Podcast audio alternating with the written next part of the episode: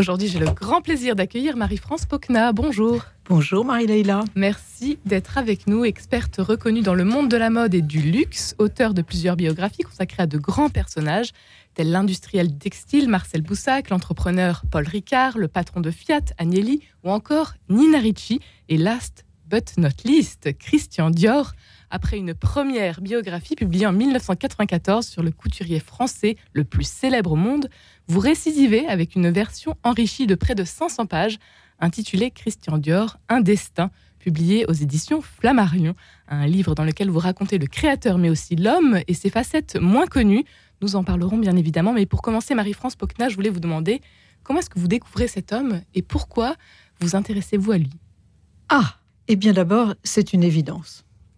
Peut-être que je suis tombée sur cette évidence euh, sans m'en apercevoir, mais Christian Dior est quand même un personnage qui compte beaucoup pour nous dans notre histoire, qui a été à un moment donné l'homme providentiel. C'est en 1947 seulement qu'il est apparu, si je peux dire, sur la scène française et internationale. Auparavant, il était simplement, comme je vais le raconter après, un couturier parmi d'autres.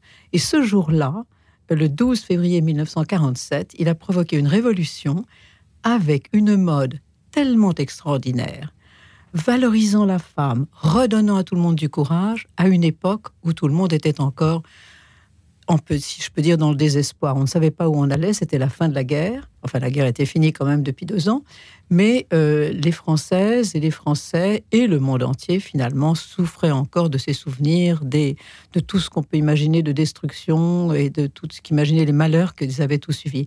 Non seulement la France, mais finalement le monde entier. Car, comme l'a écrit euh, Françoise Giroud, qui était présente à ce premier défilé, ça a été quelque chose d'extraordinaire. La beauté, vous savez, c'est un mot qui n'appartient à tout le monde. C'est probablement Dostoïevski qui l'a dit en premier, la beauté sauvera le monde. Eh bien, c'était une des manifestations de ce phénomène. C'était si beau que les gens sont redevenus tout à coup joyeux, que les femmes ont eu envie de s'habiller et que les étrangères ne sont pas restées en reste, puisque la semaine après le New Look, on n'avait jamais vu ça. Les Anglaises, qui en général ne se préoccupent pas de mode, c'est pas la chose qui, elles préfèrent la chasse ou autre chose comme ça.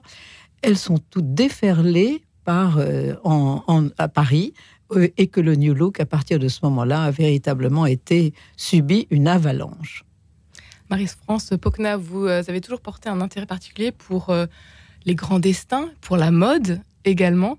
Aujourd'hui, vous nous emmenez donc à la découverte de, cet homme, Christian Dior, un destin et quel destin on peut le dire. Paradoxalement, il y a peu de livres sur lui. Et alors vous, vous avez fait donc déjà une première biographie en 1994, cette deuxième aujourd'hui. Pourquoi une deuxième biographie? Parce que j'ai eu la chance de travailler quand même assez près, si vous voulez, de, Dior, puisque Christian Dior m'intéressait beaucoup. Et en l'espace, donc, entre la première biographie et celle que j'ai publiée tout à fait récemment, euh, il y a eu énormément, énormément de recherches qui ont été faites.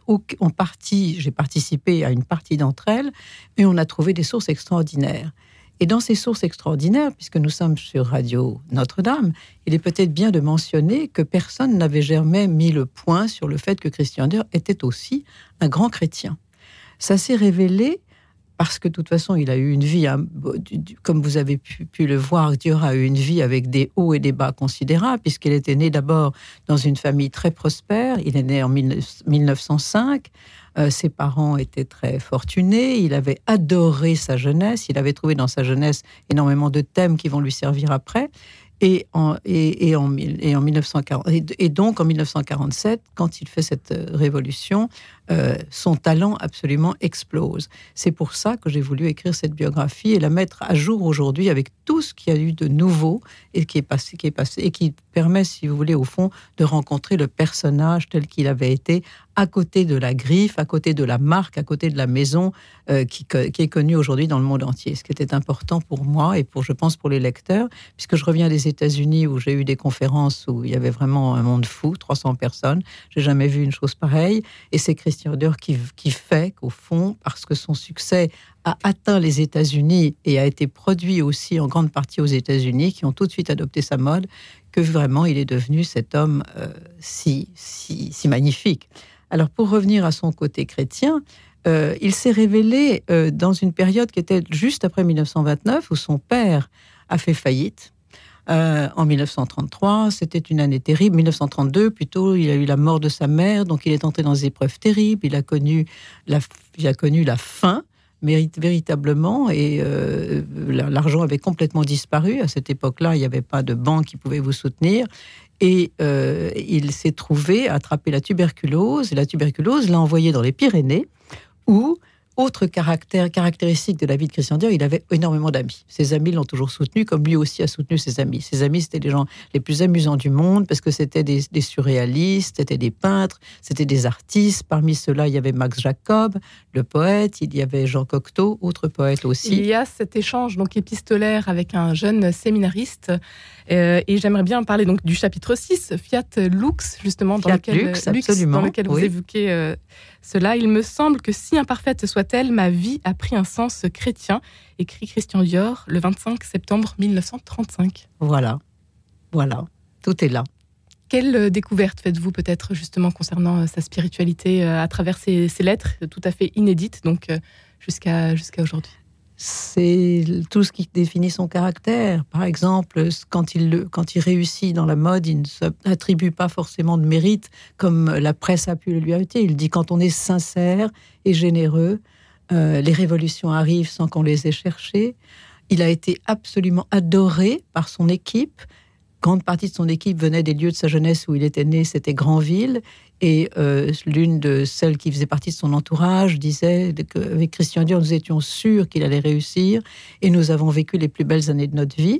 Il a aussi réussi à, convaincre, si vous voulez, il a réussi aussi, ce qui est un autre de ses prodiges, en dix ans, puisque finalement il a commencé, il a créé Dior en 1947, il n'avait que dix ans à vivre, il ne le savait pas, et en dix ans, il a vraiment créé les fondations de cette maison qui lui survit, qui l'honore aussi beaucoup aujourd'hui. Si vous avez une petite minute, je serais ravie de vous inviter à visiter la Galerie Dior, qui est un peu comme une petite maison particulière de Dior dans laquelle on raconte toutes les étapes de sa vie. Euh, et puis, donc, voyez, il y a tout ça qui est absolument extraordinaire. Et quand finalement euh, il a trouvé la mort à cause il s'est tellement dévoué à son affaire, il a tellement voulu communiquer à ses collègues couturiers cette passion qu'il avait découverte dans les racines profondes culturelles de la France, en disant que nous avions un talent particulier qui se manifestait à travers les industries de la mode, les industries de la beauté, les industries de euh, voilà, les industries de la beauté, tout simplement, c'est le mot qui résume.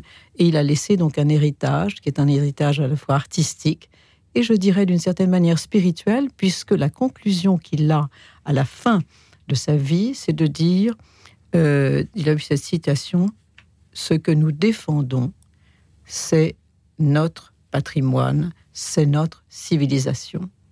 Il aimait euh, signer euh, tout simplement Christ pour Christian. Oui. C'est pas, pas anodin non plus. Vous me mettez sur la piste, là, je crois, parce que quand on s'étonnait du succès de Christian Dior, il y a eu un de ses amis, Jean Cocteau, le poète, qui a trouvé cette formule explicative, si on peut dire, Dior.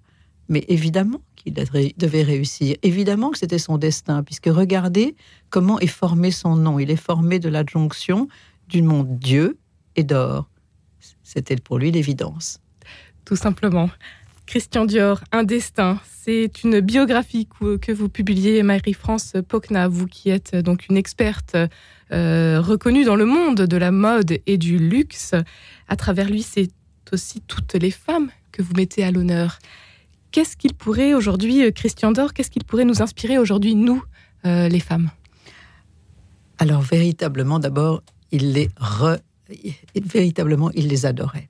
Il les appelait, celles qui faisaient partie de son atelier, il les appelait mes chéries. Et dans un chapitre du livre, il dit que toute sa vie est tournée en robe et que son grand désir, son objectif principal, c'était de rendre les femmes non seulement belles, mais heureuses. Et il a été adoré euh, admiré par les femmes, non seulement les françaises, mais même en premier, si vous voulez, les américaines. Et vous avez dans le livre toute une sorte de il n'y a pas de photos dans ce livre-là, mais il y avait toute une série donc de toutes les stars américaines de, des grandes années du cinéma sont venues chez lui. Il était très ami de Marlène Dietrich, il est très très ami euh, de, enfin je, ne sais, la, liste est tellement longue que je ne saurais pas. Et même, je dois dire, j'ai eu l'honneur d'interviewer la princesse Margaret. Euh, qui, à qui j'ai demandé, mais qu'est-ce que vous avez demandé à Christian Dior quand euh, il s'est pour, il, il s'est agi de créer votre robe pour vos 21 ans. Et elle m'a dit oui. Dior m'a téléphoné. Il m'a demandé si je préférais l'or ou l'argent. J'ai répondu l'or. Et donc Dior lui a fait une robe qui était brodée en or. Marie-France Pocna, vous avez eu accès à des documents inédits. Ce sont quelques 200, 200 entretiens et témoignages de contemporains de Christian Dior euh, que vous avez pu mener tout au long de ces dernières années naturellement sa sœur aussi, Catherine, que vous avez eu la chance de rencontrer. J'ai rencontré Catherine pour qui j'ai une profonde admiration. C'était la personne la plus proche du cœur de Christian Dior. Il y avait véritablement une osmose entre le frère et la sœur. Elle s'est particulièrement manifestée au moment où, en 1945, Catherine Dior a été arrêtée par la Gestapo. Elle était au place du Trocadéro. Elle faisait partie d'un réseau de résistance et elle a malheureusement été emportée dans un camp en Allemagne, dont elle est revenue, Dieu merci, Christian Dior, un destin. C'est donc euh, dans les pas de ce grand couturier français que vous nous emmenez aujourd'hui, Marie-France Pocna, dans, ce, dans cette biographie. Un grand merci d'avoir été avec nous aujourd'hui. C'est une biographie qui est parue aux éditions Flammarion.